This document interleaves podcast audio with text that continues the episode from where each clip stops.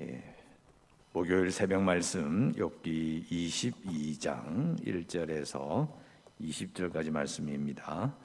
욥기 22장 1절에서 20절까지 자, 제가 낭독해 드리겠습니다. 22장 1절 대만 사람 엘리바스가 대답하여 이르되 사람이 어찌 하나님께 유익하게 하겠느냐 지레운 자도 자기에게 유익할 따름이니라. 네가 의로운들 전능자에게 무슨 기쁨이 있겠으며 내 행위가 온전한들 그에게 무슨 이익이 되겠느냐? 하나님의 너를 책망하시며 너를 신문하심이 너의 경건함 때문이냐? 내 악이 크지 아니하냐? 내 죄악이 끝이 없느니라. 까닭 없이 형제를 볼모로 잡으며 헐벗은 자의 얼복을 벗기며 목마른 자에게 물을 마시게 하지 아니하며 줄인 자에게 음식을 주지 아니하였구나. 권세 있는 자는 토지를 얻고 존귀한 자는 거기에서 사는구나. 너는 과부를 빈손으로 돌려보내며 고아의 팔을 꺾는구나. 그러므로 올무들이 너를 둘러 있고 두려움이 갑자기 너를 엄습하며 어둠이 너로 하여금 보지 못하게 하고 홍수가 너를 덮느니라. 하나님은 높은 하늘에 계시지 아니하냐? 보라, 우두머리 별이 얼마나 높은가?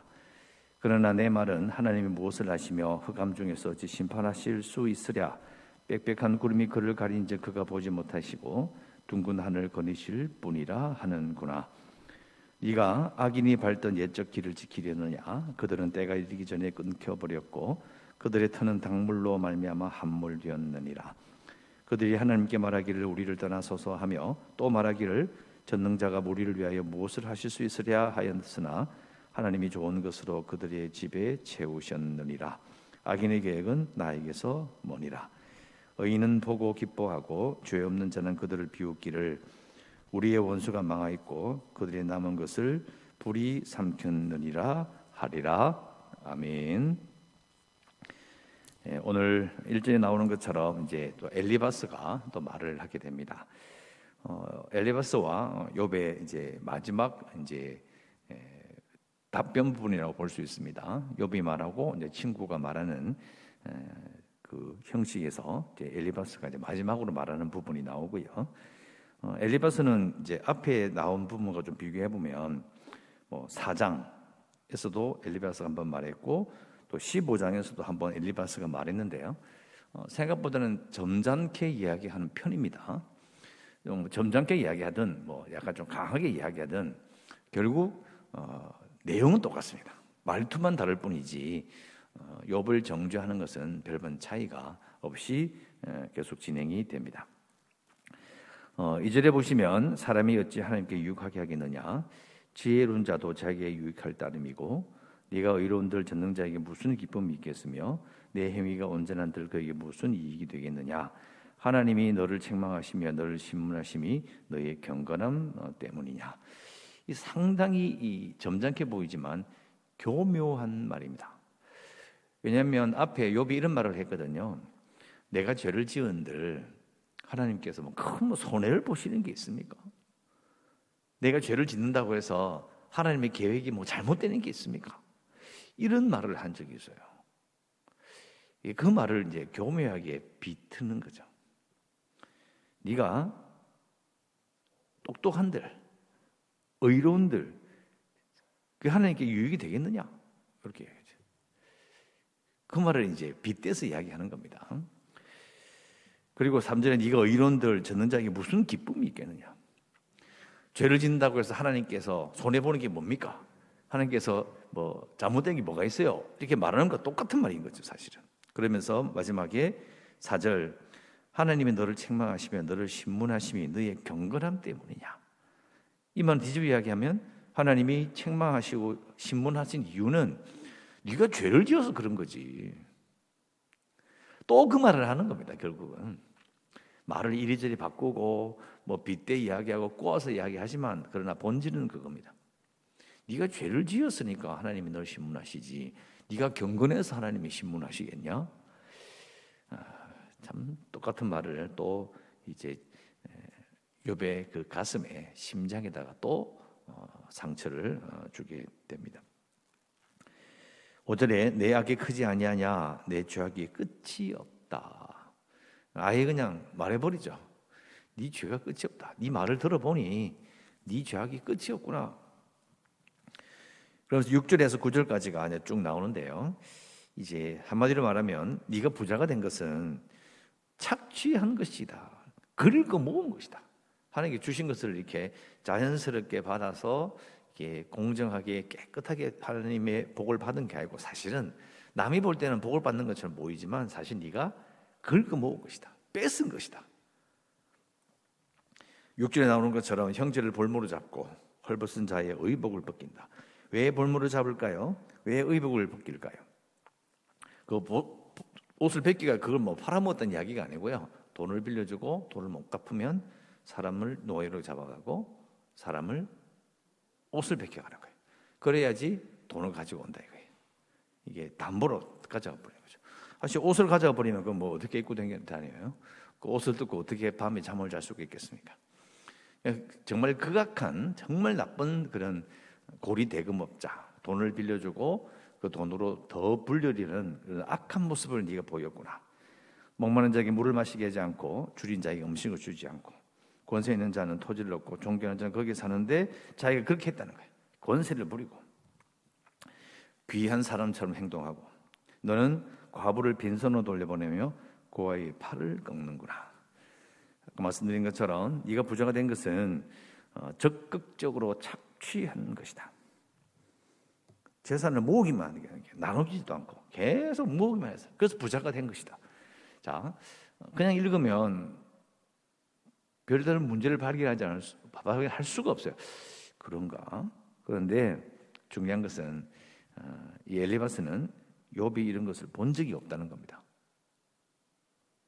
본 적이 없어요. 무슨 말이냐면 욥아 네가 옛날에 이랬잖아. 이렇게 말하는 게 아니고요. 욥이 죄를 지어 가지고 지금 이런 고통을 당한다는 것을 거꾸로 생각하는 거잖아요. 아, 지금 이렇게 고통을 당하고 망한 걸 보니까 죄를 지었구나. 그 죄가 뭘까?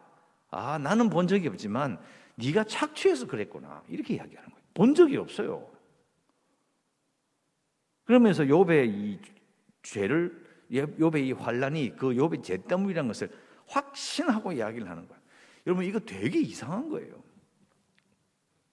조심해야 합니다. 왜냐하면 요즘 우리도 그렇게 하거든요. 여러분 우리가 볼 때는 진짜 나쁜 사람인데요.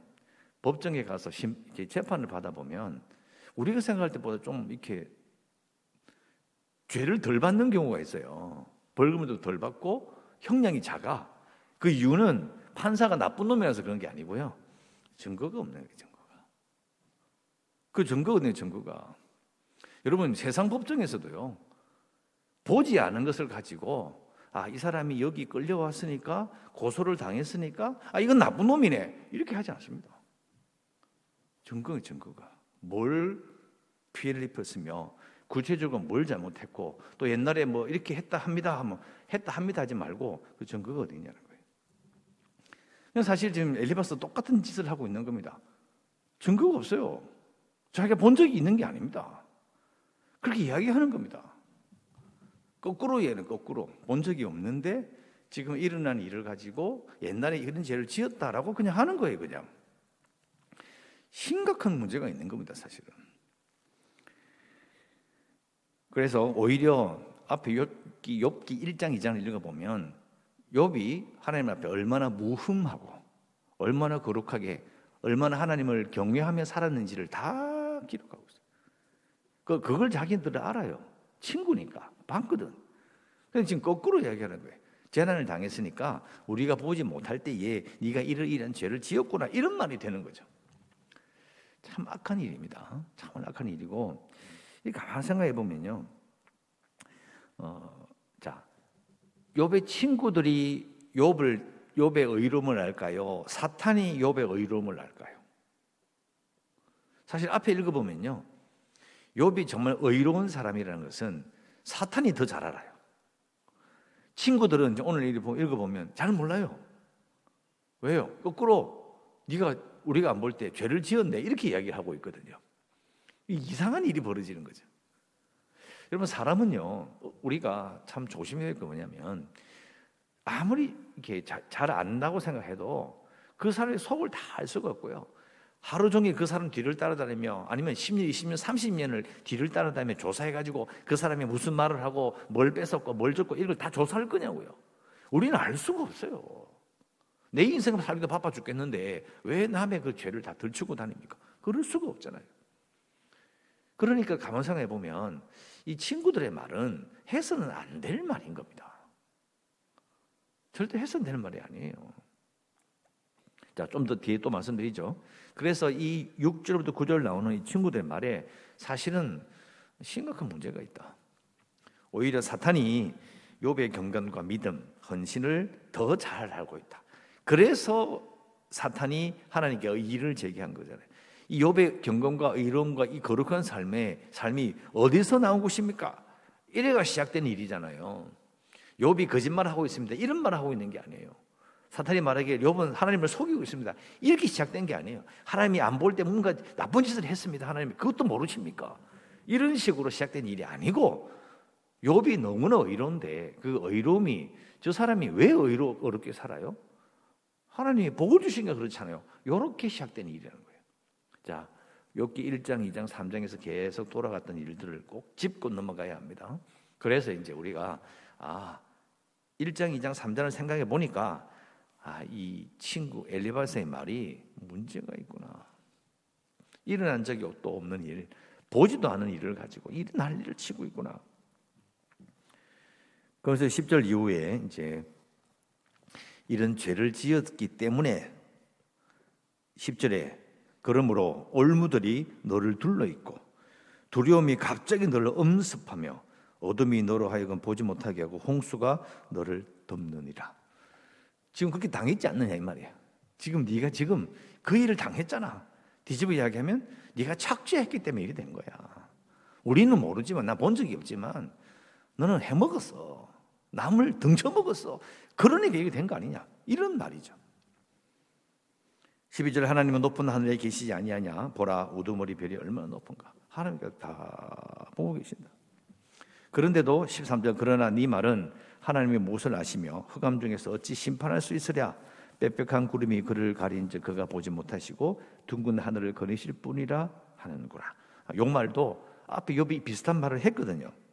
아, 왜? 하나님께 아무리 기도해도 하나님께서 응답이 없으니까 하나님 어디 계십니까? 나를 보기는 보십니까? 이런 표현이 있어요. 예, 그걸 딱 가져와 가지고 또 살짝 밑으로 이야기하는 거죠.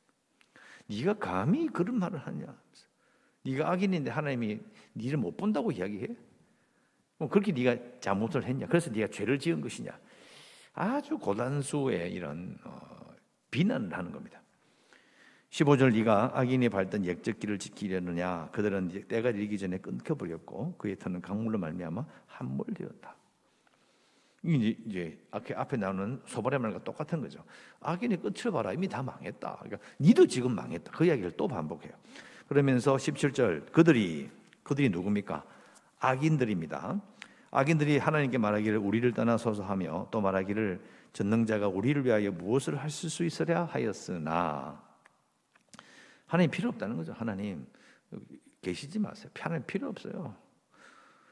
하나님께서 우리에게 뭐 무슨 일을 더 하실 수 있겠습니까? 이미 너무 잘 돼 있으니까 하나님 필요 없어요. 18절 하나님이 좋은 것으로 그들의 집을 채우셨느니라 악인의 계획은 나에게 쓰모니라. 자, 요 말이 혼자 읽으실 때 조금 이해가 안 되실 거예요. 하나님이 좋은 것으로 그들의 집을 채우셨다. 아니, 앞에는 악인이 끊겨버렸고 함몰되었다는데 여기서 갑자기 하나님이 좋은 것으로 그들의 집을 채우셨다. 이게 또 앞뒤가 안 맞는 것 같아요. 또 그러면서 악인의 계획은 나에게 쓰머니라. 그러면 이 나는 누구냐라는 거죠. 자, 이것은 이제 어, 두 가지 해석이 가능합니다. 두 가지 해석이 가능한 이유는 이게 헷갈리게 되는 부분이 많이 있기 때문이죠. 옛날 말이기도 하고 번역하다 보면 이제 헷갈리기도 한데 어, 정리하면 이렇습니다. 어, 악인이 하나님을 제쳐놓고 자기 마음대로 살아도 하나님이 복을 주신다는 거예요. 그렇게 보인다는 거예요. 하지만 나는 엘리베스 자신은 그렇다고 해서 악인처럼 살지는 않는다. 이런 말이에요. 다른 번역은 이제 다, 너무 기니까 다음에 이야기하고요. 음, 그런 거예요. 그러니까 딱 봤을 때 하나님이 좋은 곳을 그들의 집을 채우셨다. 그렇게 보일지라도 나는 악인처럼 살지는 않았어. 그런데 사실 악인은 다 망하지. 그러니까 19절에 의인은 엘리바스 자신이 그걸 보고 기뻐하는 거죠. 뭘 보고 기뻐해요? 저 봐라. 잘 된다고 까보네. 잘 된다고 좀 편안하게 살고 있네. 나는 그렇다고 해서 이 악인을처럼 나는 살지는 않아. 그래서 어떻게 될까요? 죄 있는 자는 그들을 비웃고 하는데 왜 비웃고 왜 기뻐하느냐? 20절 원수가 망하고 그들의 남은 것을 불이 삼켰기 때문이다. 이렇게 말을 하는 거죠. 참 친구에게 할 말이 아닌데도 아, 정말 너무 심하게 하고 있습니다. 자, 어, 요한복음 8장에 가면요, 예수님께서 그 가늠한 여인을 용서하시는 장면이 나오는데 사람들이 예수님을 공격하기 위해서 가늠하다 잡힌 여자를 데리고 와요. 근데 우리는 그 이야기를 잘 알고 있죠. 그러면서 이제 그 죄가 있는 자가 돌로 치라. 라는 예수님의 말씀 때문에 마음의 양심, 양심이 찔려가지고 그냥 두고 가게 되죠. 자, 예수님께서 그 여인을 용서하고 그 여인으로 하여금 다른 사람들이 돌로 치지 못하게 하는 그 장면은 가늠한 여인을 아무 말도 하지 말라 이런 말이 아니에요. 예수님 그런 말씀 하신 게 아니에요. 왜? 예수님이 끝에 이렇게 말씀하시거든요. 너도 가서 다시는 죄를 짓지 말라. 즉 예수님의 초점은요. 이 죄를 정죄하냐 아냐에 잘린 것이 아니라 사람들의 마음을 보신 거죠. 이놈들이요. 사, 자기도 죄인이면서 예수님도 물론 이렇게 고리로 걸어서 올문을 잡으려고 했지만은 죄인을 죽이고 벌을 주는 것을 즐기는 거예요. 아, 요, 요, 한 놈, 그, 한 여자 걸렸다. 돌로 때려 죽이자.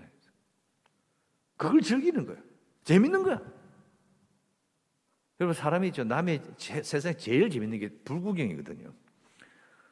자기, 자기 집이 타면은 미치겠지만은 남의 집이 불타는 거 그리 좋아하는지 몰라요. 아, 재밌다. 잘 탄다. 그게 사람의 심리예요. 그참 이상한 거예요. 제일 재밌는 게 불구경이에요, 불구경. 남의 죄를 지어서 그 죄를 정죄받는 걸 너무 좋아해. 왜? 자기는 안 걸린 거예요. 자기 집은 안 타는 거야. 그래 보고 있는 거죠. 이게 얼마나 악한 죄인지 아십니까? 욥의 친구들은 하나님의 이름으로 거룩한 하나님의 법으로 남의 집에 불타는 걸 구경하고 있는 것이고 남이 죄를 지어서 돌에 맞아 죽는 것을 보면서 아이고 죽어도 싸다 이런 이야기를 하고 있는 거예요. 정말 무슨 말을 하고 있는 겁니다. 함부로 정죄하는 것을 정말 조심해야 되고 그래서 예수님께 하신 말씀이 이제 하셨던 모든 일들이 사실은 사람을 불쌍히 여기는 게 먼저인 겁니다. 불쌍히 여기, 불시, 불쌍히 여긴다고 해서 죄 지어야 된다 이런 말을 하고 있는 게 아니에요. 꼭 그렇게 꼬투리를 잡는 분들이 있어요. 여러분 우리가 용서하고 우리가 불쌍히 여겨도 하나님께서 그게 진짜 죄를 지으신 거 지었다면 하나님이 심판하실 거예요. 중요한 건 내가 내가 필요 이상의 그런 분노와 말도 안 되는 논리로 또 자기는 아무 일도 없는 것처럼 아무 죄도 짓지 않은 것처럼 그런 태도를 가지고 사람을 대하는 것은 문제가 있는 거예요. 요비 친구들의 모습을 보며 우리는 이 부분을 생각해 봐야 합니다. 이 부분을 생각지 않으면 이제 22장부터 시작되는 한 24장까지 쭉 이야기 읽어보면요. 이게 틀린 말이 잘못된 말인지 이해를 할 수가 없어요. 어떤 마음으로 말하느냐? 누구에게 말하느냐? 어떤 마음을 가지고 사람에게 이런 말을 할 수 있을까를 깊이 생각해 보면 거기서 우리는 우리 자신의 모습을 보게 되는 겁니다. 아, 나도 그랬다. 나도 옛날에 무슨 일이 있을 때, 어떤 일이 있을 때에 함부로 정죄했고, 죽어도 싸다. 저게 망해도 싸다라는 말을 함부로 했던 우리 자신의 모습을 발견하게 되는 겁니다. 자, 이 말은 또 내일도 계속되니까 또 살펴보도록 하고요. 그래서 우리 기도할 수 있는 것은 함부로 남을 정죄하지 않겠습니다라고 기도해야 합니다. 함부로 남을 정죄하지 않고 불쌍히 여기며 사람을 귀히, 귀하게 대하며 어, 살겠습니다. 이렇게 기도해야 합니다. 이거는 뭐이 욥의 시대뿐만 아니라 지금 우리의 시대도 또 거쳐온 수많은 시대도 똑같은 정말 중요한 문제입니다. 사람을 귀하게 대하는 것. 어려운 일입니다. 쉽지 않습니다. 그래서 우리는 기도해야 되는 것이죠. 함부로 남을 정죄하지 않고 불쌍히 여기며 사람을 귀하게 대하며 살겠습니다라고 또 기도하시고요. 또 교회를 위해서 또 코로나 19 극복을 위해서 어, with 코로나 지금 하여튼 지금 잘 지금 진행되고 있습니다. 잘 견디고 있는데 이대로 잘 진행이 되고 조금씩 이렇게 어, 좀 진정이 되면 어, 우리 더 어, 우리가 일상을 잘 회복할 수 있을 것입니다. 위해서 기도해 주시고요. 연약한 성도들과 주일학교 아이들 어, 다음 주 목요일 날 이제 수능이 있습니다. 어, 우리 한 한 사람은 우리 친구 한 친구는 이제 재수하는 친구 한 친구가 있고 그 외에는 이제 뭐 수시라든지 이렇게 시험 치는 또 아들도 한 세 명 정도 있습니다. 어, 그 아이들 위해서 기도해 주시고요. 연약한 성도들 어, 그리고 주일학교 아이들 했- 기도 했고 그리고 어, 성교지 위해서 계속 기도하시고 오늘도 하나님의 은혜 가운데 살아가시기를 주의 이름으로 축원합니다. 기도하겠습니다. 하나님 감사합니다. 오늘도 기도하고 또 하루를 시작합니다. 함부로 남을 정죄하는 모습을 가지고 있음을 고백합니다. 불쌍히 여기지 않으며 삶을 사람을 귀하게 대하지 않았음을 다시 한번 어, 고백하고 요배 친구들과 같은 그런 말과 그런 마음을 가지지 않기를 원합니다. 사람을 불쌍히 여기며 사람을 귀하게 대하며 오늘 하루를 살겠습니다. 오늘도 모든 성도들 아, 참으로 안전하게 해야 될 일들을 잘 감당하는 하루 되게 하여 주시옵소서. 예수님의 이름으로 기도드리옵나이다. 아멘.